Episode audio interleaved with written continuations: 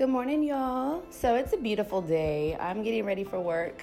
Excited about the day because I already know that my daily goals are being met because I'm writing them down and I know that when I leave my apartment this morning that I have a full day ahead of me. So the first thing I know I need to make sure I do is make this bed. I need to make sure that I'm looking cute for work, but I also have my laptop bag and I have parts of my book that I'm putting together so I can go ahead and get this thing published. Um, this morning my two of my little nieces were knocking at my door at 7 a.m and they wanted starbucks.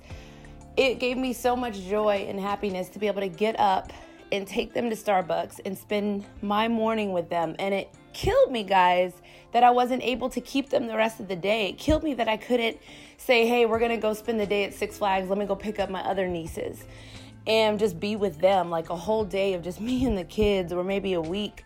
But that was a little taste this morning, a little of what I want. And so you have to sometimes enjoy the little moments so that you can get to the end result, which is having the freedom, having the time to be able to spend with the people you love. So, how do you get that time?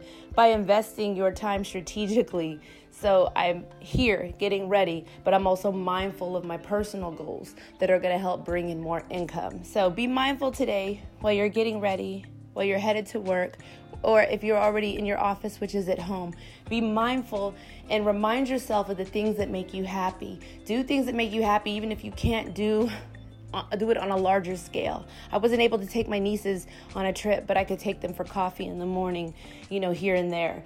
And it's just spending those precious moments and they kind of sober your mind and they remind you why you're doing what you're doing. So be reminded today why you're doing what you're doing. It's because of the personal goals that you have.